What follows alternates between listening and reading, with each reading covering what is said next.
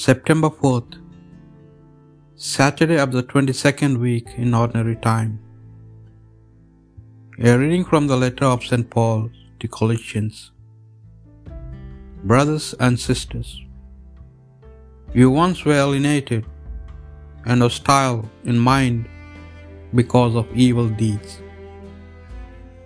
God has now reconciled you in the fleshly body of Christ through his death,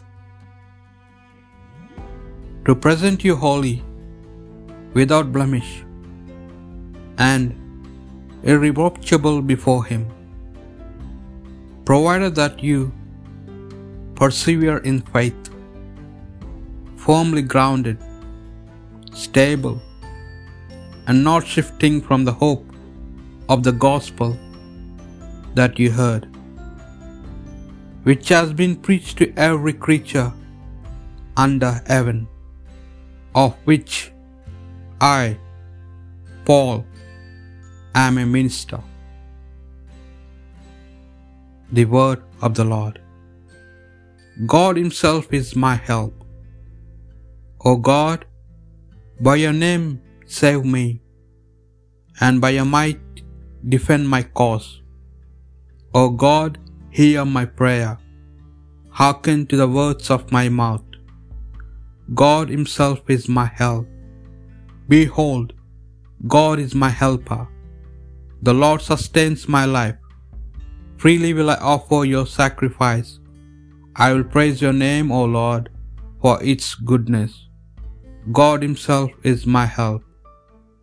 A reading from the Holy Gospel according to Luke.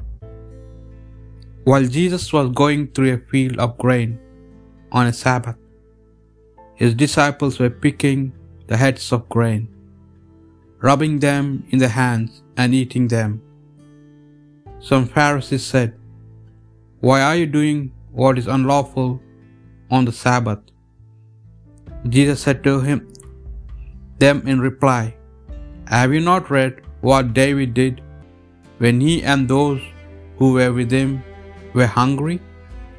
Who he went into the house of God, took the bread of offering, which only the priest could lawfully eat, ate of it, and shared it with his companions. Then he said to them, The Son of Man is Lord of the Sabbath. The Gospel of the Lord.